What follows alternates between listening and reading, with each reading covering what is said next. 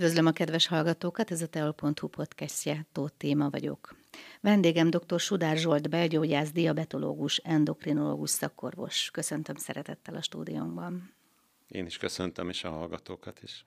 Mostanában megnőtte a cukorbetegek száma. A cukorbetegek száma növekedést mutat.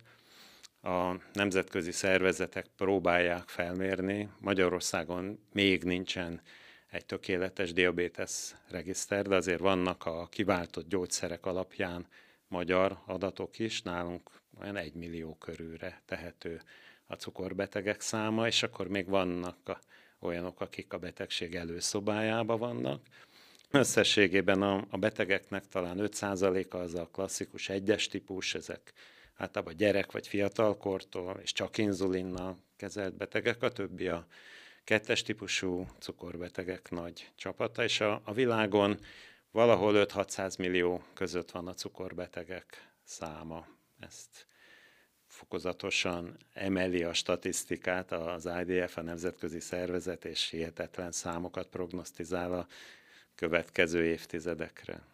Az apropó, ami miatt meghívtam Önt, az november 14-e, a cukorbetegség világnapja. Beszéljünk egy kicsit erről a világnapról. Ha jól tudom, az inzulin feltalálójának születésnapjára született meg ez a világnap. Hogy Igen. történt ez? Igen, a Sir Frederick Bunting születésnapjához kötődik, aki egyébként 1891-ben született, és 1941-ben halt meg, és hát 2000 21-ben volt 100 éves az inzulin, és 22-ben megtörtént az első inzulin kezelés is, és ugye Nobel-díjat kaptak a felfedezők érte. Magyarországra is rettenetesen gyorsan megérkezett az első inzulinkezelés, és azt gondolom semmi szégyelni valónk nincsen. Amerika akkor tanulta az intenzív inzulinkezelést, amikor nálunk ez már kiválóan működött. Tamás Gyula professzor úr nevét említhetnem, aki mindannyiunk tanítómestere, még akkor is, ha ő Pesten dolgozott a belklinikán, ő meg itt Szexárdon tanultuk a diabetológiát. Ön egy ilyen osztályon dolgozik, cukorbetegekkel foglalkozik. Önöknél az osztályon a gyermekek vagy a felnőttek vannak többségében?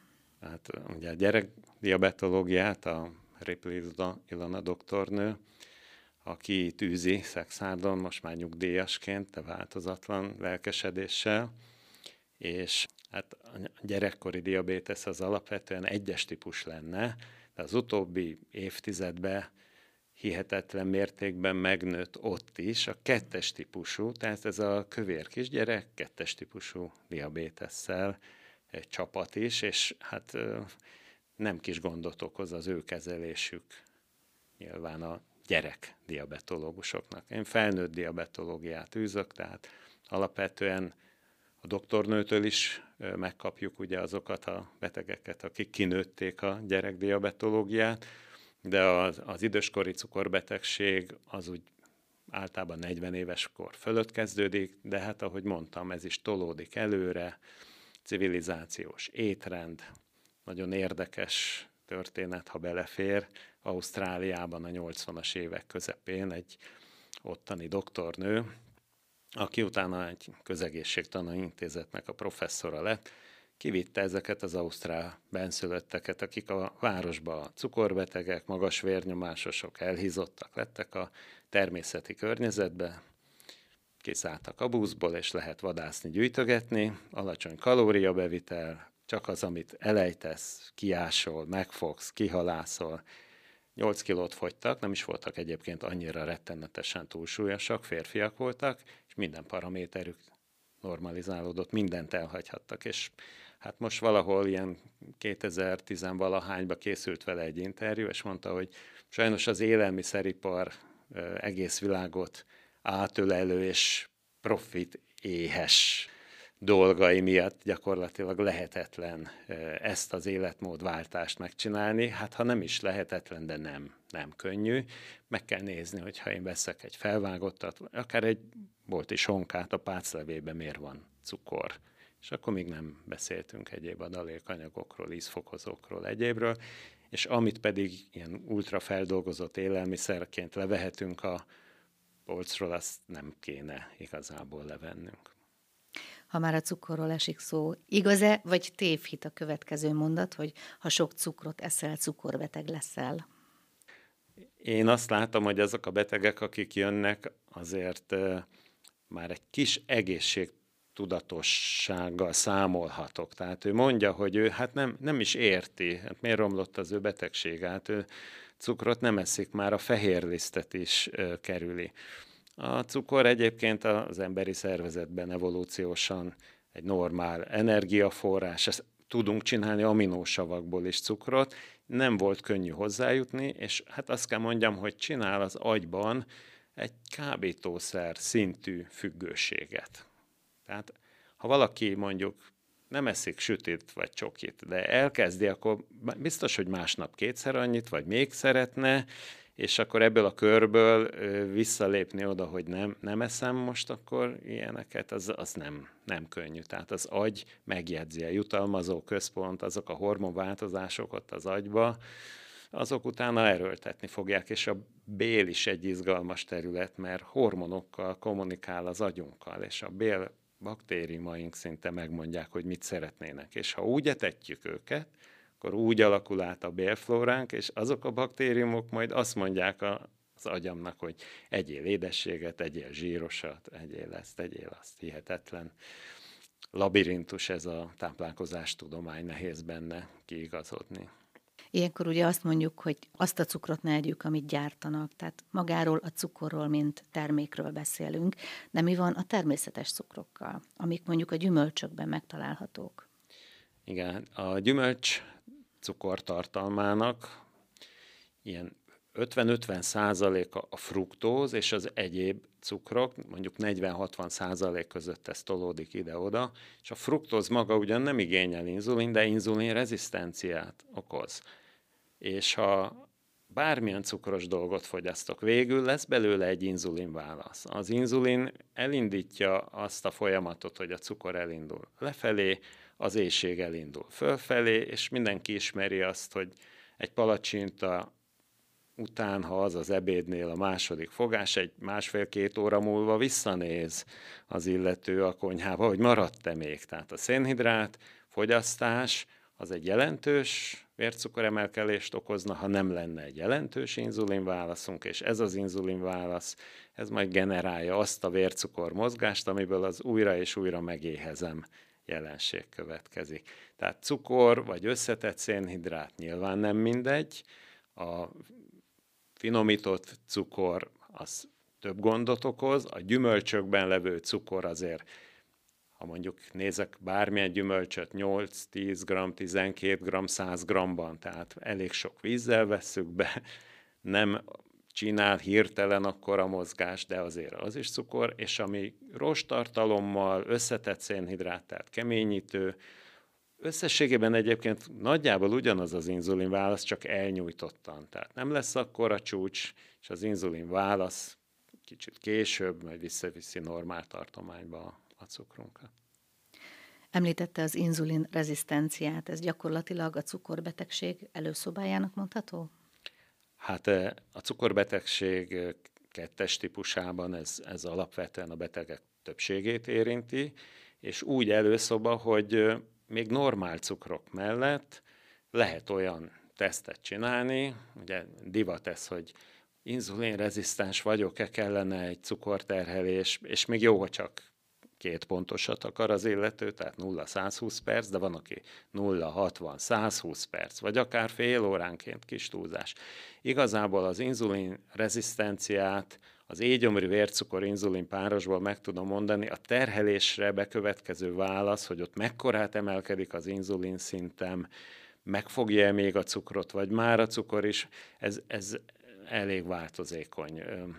Én, én azt szoktam mondani, hogy aki egy égyomri vércukor szorozva egy égyomri inzulinnal, osztva 22 és féllel, ugye ez a HOMA index, HOMA inzulin rezisztencia, akinek ez normális, egy és kettő között van, vagy még egy alatt is lehet, az ne akarjon terhelést csinálni. Ha ő előző napokon akár szénhidrát megszorításos diétát tartott, akkor egy hamis válasz lesz rá. De kötelező is legalább 180 g szénhidrátot enni 3-4 nappal egy ilyen terhelés előtt. De valóban az inzulin rezisztencia, ugye ez egy azért vált az utóbbi időben egy nagyon izgalmas dologgá, mert a Wittmann professzor úr Pécsen, aki a kettes belklinikát vezeti, és nagyon régről ismerjük egymást, ő is még egyetemista volt, meg én is, és gyakorlatvezetőm volt, és azóta őszinte szabad gyököket kutat, és kiderült, hogy az inzulin és más hormonok kötőhelyébe is van egy aminósav, a tirozin. Három térszerkezeti formája van, és pont ez a össze-vissza ultrafeldolgozott, agyonsütött főzött ételek kapcsán szabadgyökös károsodásoknak is köszönhetően a tirozinból nem a jó paratirozin, ha egy kis vicc belefér, ez az egyetlen, ahol a para az egészségügyben egy pozitív jelentéssel bír. Tehát a paratirozin, a jó tirozin, ha ez épül be, akkor hat az inzulin, hat a leptin, az acetilkolin, a tiroxin. Ha nem ez, hanem az ortotirozin vagy metatirozin, akkor az a receptor nem fog jól működni. Nagyobb adag hormon kell, és az se biztos, hogy hat. Tehát még egy pajzsmirigy beteg is lehet úgy, hogy véreredményei jók, és mégis az alulműködés tüneteit produkálja. 50 kg zsír lehet valakin, és mégse tudja abba hagyni az evést, mert a zsírszövetnek az a hormonja, ami azt mondaná, hogy tele vagyok, ne egyél többet, nem tud hatni az agyba. A jól lakottság hormonunk, amit ugye injekcióba adunk fogyókúrás vagy cukorbeteg indikációval, az se tudja az agynak azt mondani, hogy jól laktál. Többszörös dózisban kell adnunk az injekcióba, vagy most már tablettába is, hogy működjön. Úgyhogy a, a hormonrezisztenciák, közte az inzulinrezisztencia, ez egy izgalmas és nagyon kutatott terület, és itt is a táplálkozásunkkal, hogy próbálunk természetes ételeket enni, magunk sütjük, főzzük, nem nagyon sütjük, nem nagyon főzzük, eszünk zöldséget, salátát, gyümölcsöt, egy normál vegyes táplálkozás simán, vagy egy mediterrán diéta, ami manapság divat, és, és helyesen divat, az, az segíthet, hogy ezek a rezisztenciák is csökkenjenek. Én láttam olyat, akit sok egység inzulinra állítva, utána csak a diétával tökéletes cukrai voltak. Ha a szülői vonalon előfordul cukorbetegség, akkor előfordulhat-e a hajlam? Örökölhető-e a hajlam a cukorbetegségre? Igen, van, van genetikai háttér nyilván. Egyes típusban konkrétan tudunk is olyan géneket, mint ahogy autoimmun betegség alapvetően az egyes típusú diabétesz, sőt olyat is tudunk, hogy azokat az antitesteket, amik majd mondjuk egy év múlva ide vezetnek, azokat lehet tesztelni, és már ott meg lehet próbálni valamit beavatkozni. Egyébként itt is volt olyan vizsgálat, hogy a bélflóra megváltozása egy évvel előre jelzi, hogy az illetőben majd kibukik ez az egyes típusú uh, diabétesz. A kettes típusban is, is van ilyen, sőt vannak monogénes kettes típusok, ahol egyetlen konkrét gén hibája van. Ez a kettes típus, ez csúnya szó, de ez ilyen szemétláda. Minden, ami nem egyes, az oda gyakorlatilag beleférhet, de ott azért azt is hozzáteltem, hogy azért a táplálkozási szokásait a gyerek a családból hozza, azokat a mintákat követi. Tehát az, hogy nekem már anyukám, apukám is kövér volt, az, az igen. Tehát lehet, hogy ők már úgy ettek, vagy, vagy hát persze, mondom, van egy genetika hajlam, van egy ilyen önző, vagy illetve takarékos génelmélet. Ugye ez azt jelenti, hogy ha, ha evolúciósan nagyon hiányzik minden, és valaki mégis túlél, az nem tud mit kezdeni majd ezzel a bőséggel, ami itt van. Tehát ő, ő csak raktároz, mert hát, ha egyszer megint jön az éhínség.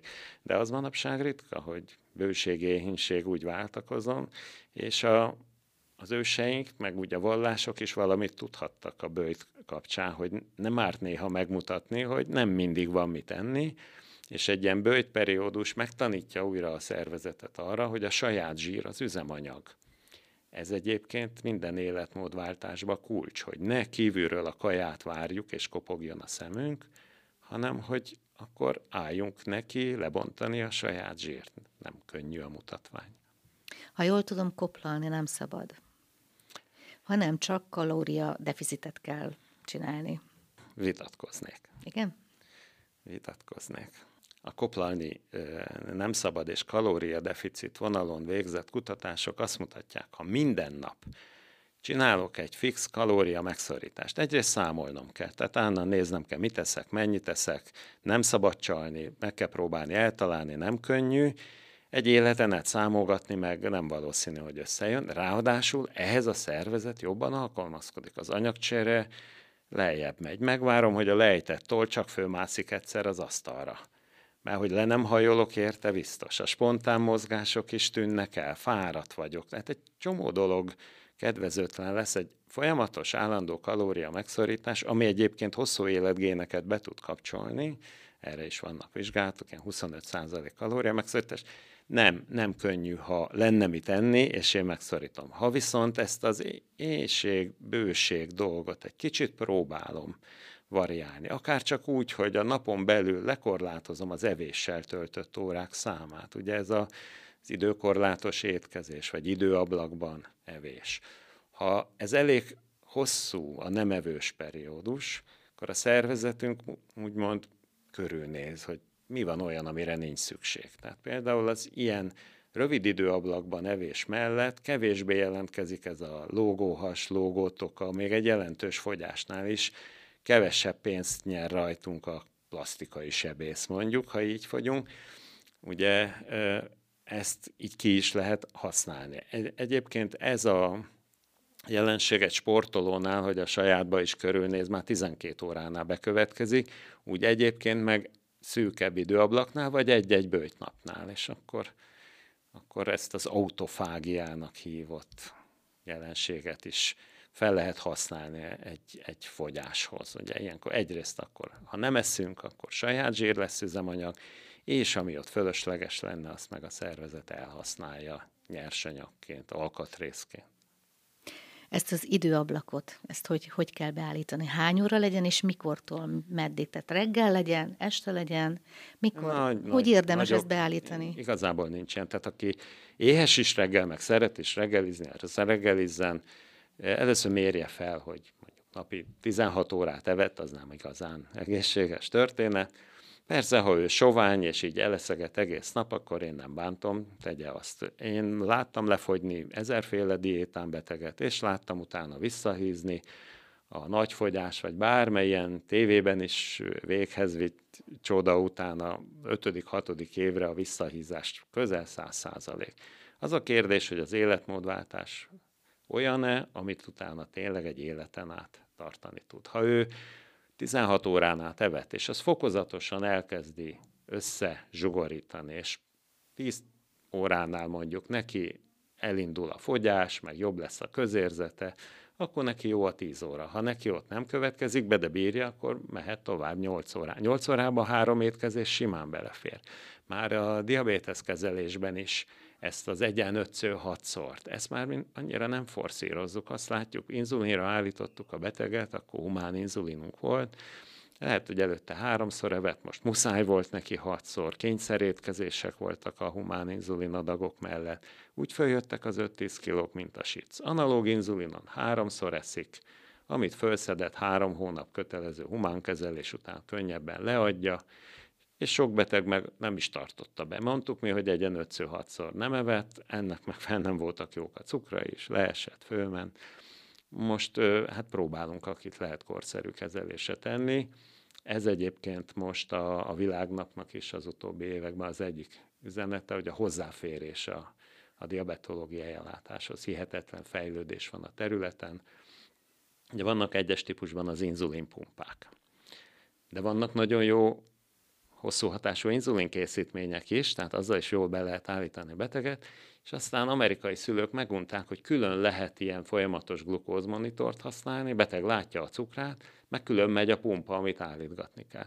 Egy szappandoboz méretű eszközzel összekötötték a kettőt, meghekkelték a pumpát, a szenzort, és tökéletes cukrok lettek. Na ez most már hivatalosan is elérhető, ilyen pumpa, szenzorvezérelt pumpa, nagyon össze-visszaadott inzulinnal vagy étkezéssel tudja a beteg ezt úgy elrontani.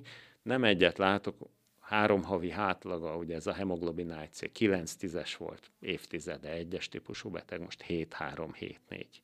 Tehát látványosan tud javulni a rosszul álló beteg. Látja, hogy hogy mozog a cukra, egy. Kettő, a pumpa az alapot nem hagyja elrontani. Úgyhogy vércukormérőkhöz most már mindenki hozzáfér, az is, aki nem támogatással kapja, nem akkora összeg, egy doboz testcsík. Ez a folyamatos glukóz monitorozás, ez is gyakorlatilag elérhető áron, hozzáférhető, és hát aki akar pumpát, akkor ahhoz is hozzájut egyes típusú betegként. Hogy képzeljük el ezt a pumpát? Ez egy beépített készülék? Hát nem, olyan, mint egy kis branül, ami be van szúrva a bőr alá, és csak ezen az inzulin megy. A nagyobb mobiltelefon méretű eszközben van az az elektromotor, ami nyomja befelé, megvan, hogy hány tized egység per óra, ezt lehet állítgatni is, de a szenzor vezérli, ez egy öntanuló mechanizmus, figyeli a beteg cukrait a szenzor, és vezényli a pumpát, emeli ezt a rátát, vagy csökkenti napszaktól függően, és a beteg nem eszik semmi olyat, amiben szénhidrát van, akkor 90% fölött normál cukrai vannak egész nap. Tehát csak ő tudja elrontani. Ha valami olyat eszik, és nem ad hozzá inzulint, olyan gyorsan nem tudja követni a vércukormozgást a, a szenzorpumpa páros. Ha már az eszközökről beszéltünk, meséltem önnek, hogy nagyszülők vonalán is, meg a szülők vonalán is van a családunkban cukorbetegség. Nagymamámnak még ilyen hatalmas injekciós tűkkel adták az inzulint. Édesapám már tollat használt, azon egy nagyon picike kis tű volt. Az idők folyamán hogy változtak ezek az eszközök? Igen, ezek az inzulin adagoló klasszikus kifőzhető fecskendők, ezek ilyen valóban hosszú keskenyek voltak, hogy az oldalán az egység az tényleg egység legyen, tehát nem egy mai 5-10 mm-es fecskendőnek felelt meg. Az első ilyen adagoló tollak, amiben külön volt ugye az üvegpatron, a végén a gumidugó, jött egy dugattyú lefelé, fölül egy csavarós része állítottuk, sokféle toll volt ebbe az elmúlt 35-40 évben, amióta én ezt figyelem, sőt édesapám is ilyen diabetes klubot még szervezet vezetett belgyógyászként, és ezek a kis hátizsákkal mentek haza az első ilyen otthoni vércukormérővel az eszközök. Úgy néztek ki, hogy nem fért el, mint most, hogy egy vércukormérő akár egy bankkártya méretű lehet, vagy egy speciális telefonapplikáció rádugom a telefonportjára, és a telefon kijelzőjét használja, és akkor még kijelzője se kell legyen. Aztán megjelentek az eldobható tollak, itt egy kicsit a zöldebb betegek, meg orvosok úgy ráncolták a homlokukat, meg a szájuk sem úgy állt. Most meg azt látjuk, hogy, hogy, hogy kezdünk bajba lenni. Nincs pöcök, nincs dugattyú, ugye ezek a beszállítói vonalak a távol-keletről össze-össze omlanak, úgyhogy bajba vagyunk. Az egyik cég teljesen kivonta a humán inzulinjait, a, a piacról, a másik kettővel vért izzadtak a diabetológusok, hogy mindenkit át tudjanak állítani. Ezen a vonalon jelenleg ezek a tollak előre töltve, vagy patroncserés megoldással pontos, jó adagoló ö, eszközök. Voltak próbálkozások, hogy magát a, a, az inzulint úgy adjuk be, hogy feltöltünk egy ilyen tároló helyet, ami már belül van a hasba, meg akkor ugye egyenest a májba mehetne a, az inzulin. A napi gyakorlatban gyakorlatilag pump, pumpával egyes típusba, vagy négyszer adagolt, általában négyszer adagolt inzulinnal, egy bázis, meg három bólussal, tollal kezeljük a betegeket. Klasszikus fecskendős beadást azt nem használunk már. Hova kell szúrni ezt a tűt? Hát lehet több helyre. Ugye kórházban a beteg felkarja van legközelebb, lehet oda is, de saját magunknak kicsit nehezebb. A gyorsan felszívódó hely az a has, letakarom a köldököt az öklömmel, és azon kívül kétfelé egészen hátra a derékig lehet menni. Nyilván nem céltábra szerűen szúr a beteg, akkor ott már hegek, csomók lesznek, akkor baj lehet. Lehet adni a comba is. Felkar, comb, csípő, has, az, az nem jó, hogyha ugyanazt a napszakot így különböző helyek között nagyon variálja a beteg, mert azért itt vannak a felszívódásban kisebb-nagyobb különbségek. És természetesen az sem mindegy, hogy hány egységet ad be, előtte meg kell mérni a cukrot, és az alapján kell az egységet beállítani. Ugye ez, amikor a beteg kap egy olyan szabadságot, hogy ő eldönti, hogy mikor, mit, mennyit eszik, akkor neki tudnia kell, hogy a megmért vércukra alapján, és amit kinézett, hogy mit fog megenni, mennyit, az alapegységet adja, kevesebbet adjon, többet adjon, ha magasabbat mér, hogy korrigáljon. Ugye ez lenne az igazi intenzív inzulinkezelés. Most a betegek egy része, főleg a kettes típú relatíve stabilabb beteg, az, az képes visszajönni úgy három hónap múlva, hogy minden ebéd előtt leesik a cukra, de ő az adaghoz nem nyúlt. Mondtuk neki, hogy nyúlhat, de, de nem nyúlt. Ez inkább csak napi többszöri inzulinadású beteg. A kettő között meg elég széles a skálat. Van, hogy egyes típusú beteg harmadik alkalommal jön, úgyhogy nem hoz otthoni mérést, ritkán mér otthon, nem olyan jó a cukra, amit a labor mutat, de nem is annyira rossz, és hát mindig ilyenkor jön egy kis polémia, egy kis vita, hogy akkor miért jár ide, ha csak egy javaslatot akar tőlem, és nem akarja, hogy segítsek, hogy jobban álljon. Hát ezek a folyamatos glukóz monitorok meg látványos hibákat hoznak úgy a felszínre, hogy se orvos, se beteg nem gondolta volna, hogy két magas cukor között volt egy olyan mélység, amit a beteg nem érzett meg, és mondjuk ilyenkor az szokott gyanús lenni, hogy emelem az adagot, és nem jobb lesz, hanem rosszabb. Akkor van egy nem megérzett alacsony cukor, és ez egy fontos terület a diabetológiában, mert egy ilyen hipoglikémia, alacsony cukor, az, az sok gondot okozhat. Pulzusba, vérnyomásba, ritmuszavarba, hirtelen halálba.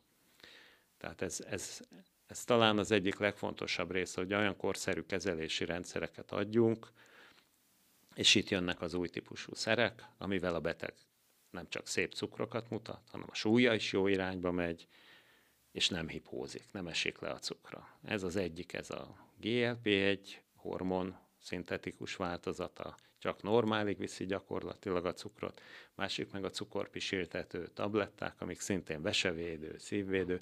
Tehát most az a feladat, bejön egy beteg, ha ő nem ilyet kap, akkor jön az alku, hogy most anyagi okból nem vállalja azt, vagy volt már valamelyikkel rossz tapasztalata, de a másikat nem próbálta, megpróbálná-e. Tehát ha én azt szeretném, hogy sokáig járjon hozzám, meg jól legyen, meg kevésbé kapjon sztrókot, infarktus, stb., akkor ezek a korszerű szerek, ezek hihetetlen jó statisztikákat hoznak ezen a téren. Vannak-e tünetei a cukorbetegségnek? Mit figyeljünk? Hát nem fáj sajnos, nem fáj. Ha fájna, könnyebb dolgunk lenne. Van egy mondjuk ilyen 10-12-es cukrokig nincsen gond, de szövődmények meg már ott jönnek. Tehát a, a, a nagyon magas cukornál ott akkor már sokat iszik, sokat pisil, fertőzések jöhetnek, viszket a bőre, gombás fertőzés, akármi. Én azt látom, hogy hál' Istennek az alapellátásban azért az egészségtudatos betegnek megvan az az évi egy nagy laborja, a házi orvos is rákérdez, van egy find risk kérdőív, ki lehet töltetni a beteggel, tehát a rizikócsoportokat meg lehet találni, nagy súlya született, van a családban cukorbeteg, az ő súlya most nagy, stb. stb. És ezt tudják a házi orvosok. És akkor ez alapján nagyon elhanyagolt eseteket nem, nem szoktunk kapni, hál' Istennek. Ezen a területen ezt nyugodtan mondhatom, hogy odafigyelnek rá a kollégák. Tehát egy laborvizsgálat vagy vérvétel esetén kiderülhet? Így van, ugye, ha visszatérünk ez a hemoglobin AC-hez, ugye, amely az utolsó három hónap vércukor átlaga, Amerika kezdte egyszerűsíteni, hogy hagyjuk ezt a cukorterhelést, hogy ennyi pontos megitatni, meg visszamérni. A hemoglobin normál értékének a felső határa az valahol a 6-6-1 körül van, az 5 6 az utolsó igazán normális, a kettő között ilyen prédiabétesszel számolhatunk, koros égyomri érték, csökkent cukortolerancia. Ha 6-2, 6-3, 6-4, akkor neki már diabétesze van, terhelés ide, terhelés oda, akkor már indul egy diétás oktatás, elkezdődhet egy metformin, nevű hatóanyag felépítése, és ha a hetet átlépi ez a hemoglobináció, akkor a diabetológus adhatja ezeket a korszerű szereket. Ugye ez a kettes típus. Hát az egyes típusban is elvileg a sokat iszik, sokat pisil, és mivel nincs saját inzulin vagy minimális, fogyni kezd jó étvágy ellenére a beteg, ezt meg a gyerekgyógyászok tudják, meg a szülők is izgatottak lesznek, tehát azt gondolom, hogy ott is jobb a helyzet. Felnőttként ez a klasszikus ketoacidózis, ez ritka, sajnos előfordul manapság, és sajnos most is volt egy haláleset, hogy Covid, daganatos betegség és ketoacidózis kombinációja, hát igen, itt, itt a csoda kellett volna gyakorlatilag. Ha a családban előfordul ez a betegség már, érdemes-e kivizsgáltatnunk magunkat? Igen, a Findris kérdőív is erről szól, hogy ha valakinek a családjában van, ő egy magasabb kockázat, és hogyha ebbe az éves laborban van egy négyomri cukor, ami 4-9, akkor ő nagy esélye még nyugodt lehet, egy hemoglobin AC is van, ami 5-2, akkor majd jövőre megnézzük újra. A hormonháztartással összefügg a cukorbetegség? Hát endokrinológusként azt kell mondjam, hogy minden mindennel. Minden mindennel összefügg, és ha még emlékeznek a hallgatók a korábbi szavaimra, a hormonrezisztenciák, inzulinrezisztencia, tiroxin, stb. Minden mindennel összefügg. Tehát például egy pajzsmígy alulműködés megemeli egy nőnél a prolaktin szintet, a prolaktintól össze-vissza fog menstruálni, meg nem esik teherbe, és akkor az autoimmun pajzsmirigy gyulladását felismerjük, kicsit megkezeljük, ha kell, kicsit pótoljuk, a prolaktin meg visszamegy még anélkül, hogy gyógyszert adnék rá, és a menstruáció is rendeződik. A policisztás ovárium szindrómában ott van az inzulinrezisztencia, adok rá egy kis metformint, vagy egyéb hatóanyagot, mioinozitolt, és akkor lesz ciklusa, lesz peteérése, lesz gyereke, és itt is az életmód kulcs, tehát volt olyan betegem, aki bejelentkezett, de elment dietetikushoz. Mire jött hozzám, azt mondta, hogy hát 6 kilót fogytam, és hát azt hiszem terhes vagyok. És az azt hiszem az utána igazá is vált egy nőgyógyászati vizsgálat kapcsán. Minden mindennel, igen.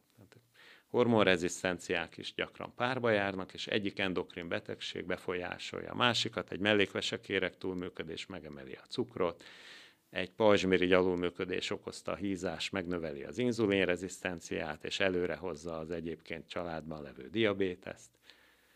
Vagy egy diabéteses beteg meghízásánál elégtelenné válik a pajzsmirigy hormon, és megjelenik a pajzsmirigy alulműködés. Ilyen vizsgálat is van kettes típusban, egyes típusban, hogy változik a ha diabétesz van, a pajzsmirigy betegség kockázata, és emelkedik mindkettő. De megemeli a magas vérnyomást is. Tehát magas vérnyomásosokat megszűrjük, a felénél van valami szénhidrát anyagcserezavar, szénhidrát anyagcserezavarosokat megszűrjük, a felénél már van valami vérnyomás probléma. Szóval igen. Ön diabéteszből írta már az államvizsga dolgozatát is. Azt már, ak- már, akkor, milyen rég volt. Már akkor készült erre, hogy ezzel fog foglalkozni? Igen, igen, igen, igen. Tehát ez nekem az egyetemen is tetszik. Talán ebből az interjúból is látszik, hogy szeretek beszélni. Ezekkel a betegekkel kell is. Kell is. Tehát ez, ez nem egy sebészi munka. Kinyitom, elvágom, kiveszem, becsukom, kész. Szeretem a visszajáró betegeket, megismerjük egymást, ők is engem, én is őket. Nem szeretem azt a fajta rendelést, ahol volt ilyen az országban, hogy úgy próbálták tűzoltásszerűen megoldani, hogy aki aznap ráért, az ment le, és akkor néz a beteg, hát ezt nem ismerem, ezzel én úgy nem akarok most beszélgetni, az orvos meg, hát ha nem akar, akkor miről beszéljünk, viszont látásra fele idő alatt megvan a rendelés. De ha én tudom a gyengéit, erősségeit, tudom motiválni, vagy a saját motivációját felkelteni. Emlékszem, hogy hány lukkal került bejebb a nadrágszíja a múltkor, vagy látom, hogy visszajött valamennyi kiló, miért, hogyan, vagy nem mért annyit, történt valami, vagy sokat mért, ám bizony gyereket szeretnének, és akkor adjunk bele a pajtanyait. Tehát ez, ez egy interaktív műfaj a diabetológiai gondozás, egy team munka, és nem én vagyok a főszereplő, a főszereplő a beteg, mi meg vagyunk edukátor, diétás nővér, most már vannak podiáterek, akik a beteg lábát nézik, nálunk is van neuropátia centrum, a Balla Ági egy Nehéz ilyet mondani, de pótolhatatlan segítségünk, aki egy személyes Jolly Jokerként, ha kell, akkor gyorsan inzulint oktat a betegnek, akár kismamához leugrik hétfőn, aztán ezeknek a diétát és a neuropátia centrumban vizsgál, és közben az osztályon is, és hiába voltak közben más edukátorok is, az élet ide-oda sodorgatta őket, és az Ági az mindig maradt, köszönöm neki innen is. Miért pont a diabetológia? Mi volt az a pont, amikor eldöntötte, hogy ezzel szeretne foglalkozni? Most mondhatnám, hogy már öreg vagyok, és nem emlékszem, de úgy, úgy nem merült fel más. Tehát balkezes vagyok, mondjuk ügyes balkezes, de akkor is balkezes vagyok. Műtétes szakmákban úgy nem akartam próbálkozni, nem is érdekelt.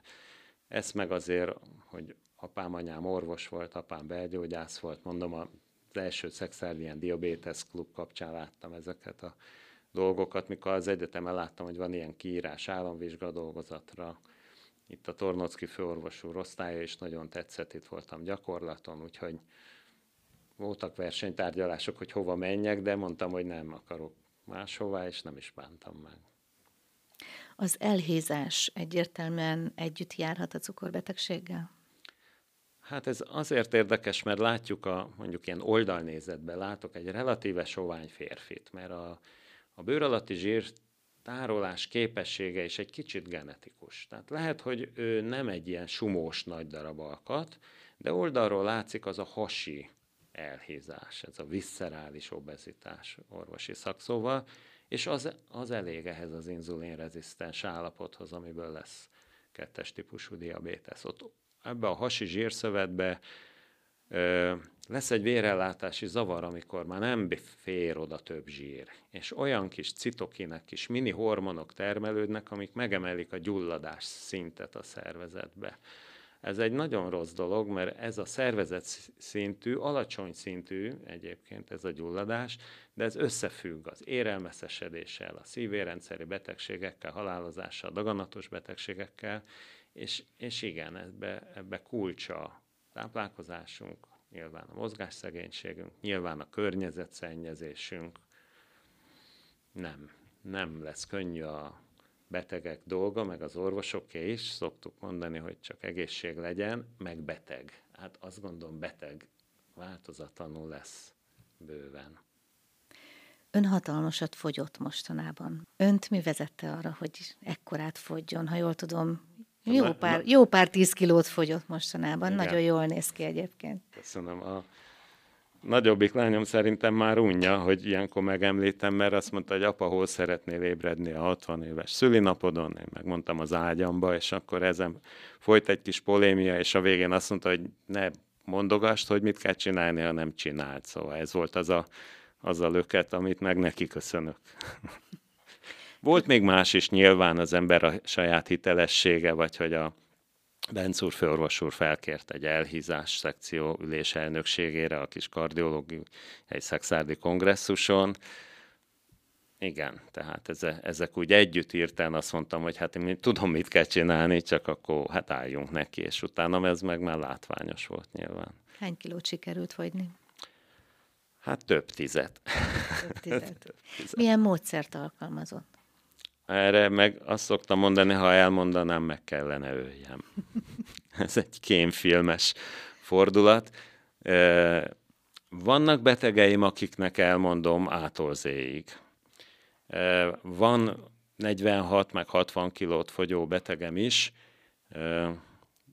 Mind, minden egyes életmódváltást egy kicsit személyre kell szabni. Én szoktam ajánlani könyveket, és szoktam ajánlani egészen röviden módszereket, nem, nem lehet ilyen mindenkire ráhúzható módszer. Tehát most nyilván beszéltünk az időablakos étkezésről, a bioritmusunknak a kutatásával indult, hogy egy, egy ö, olyan egértörzs, ami genetikusan elhízásra, cukorbetegségre, magas vérnyomásra hajlamos, és megetetik nappal, akkor kövér, cukorbeteg egér lesz belőle. De ha éjjel, mikor aktív, akkor kapja, akkor ez nem következik be. Embernél tudjuk, két műszak, három műszak össze-vissza evés, másnap megnő a kalóriaigény, a szénhidrát igény. Tehát a bioritmushoz hozzá kéne nyúlni, az alvásunkat rendbe kellene tenni, az étkezési mintáinkon javítani, akár időablakos étkezéssel, és ezt lehet egész röviddé tenni, és be lehet tenni a bőtöt is annál, akinél már a rövid időablak nem okoz gondot. Hogy mit teszik, az egy második. Hát van, van, aki nem hajlandó húst tenni, a másik meg salátát nem hajlandó, tehát ott is testre kell szabni, hogy ami neki úgy fekszik, hogy ne kelljen számolgatnia, és a mozgás is, vagy a, a szimpatikus túlsúly minden elhízásban ott van, és akkor a, annak egy kicsit a visszabillentése, akár légzéssel, Tehát olvás, légzés, mozgás, a táplálkozási minták, az időablakok, a bőjt, ez, ezeknek én egy olyan vad keverékét raktam össze, amire mondom, hogy nem, nem is érdemes úgy elmondanom, általában hátra hökölnek, de tehát három hónap alatt azért 20 lement, és azóta még, tehát nem, nem gondolom, hogy ez a, ez a cél. A cél általában az fél év alatt a testsúly 5 százaléka, ez összejön, ez is okoz egy kis hiánytáplálkozás biztos, érdemes egy kis szünetet tartani. Elég, ha jó irányba indulunk, hogyha minden nap x lépést megteszünk, oda fogunk érni, ahova akarunk, és nem a mindennapos kalória megszorítás, hogy, hogy tényleg minden nap és számolni, ez, ez egy rövid távú cél eléréséhez, egy nyári fürdőruhába belebújáshoz elég, ez a visszahízás melegágya is, tehát az életmódváltást olyat kell választani, amit utána én tartósan is tudok. Úgyhogy beszélhetünk egy öt év múlva majd, hogy mi újság. Nagyon szépen köszönöm a beszélgetést, és hogy bejött hozzánk a stúdióba. Én is köszönöm, hogy beszélhettem. Önök a teol.hu podcastjét hallották viszont hallásra.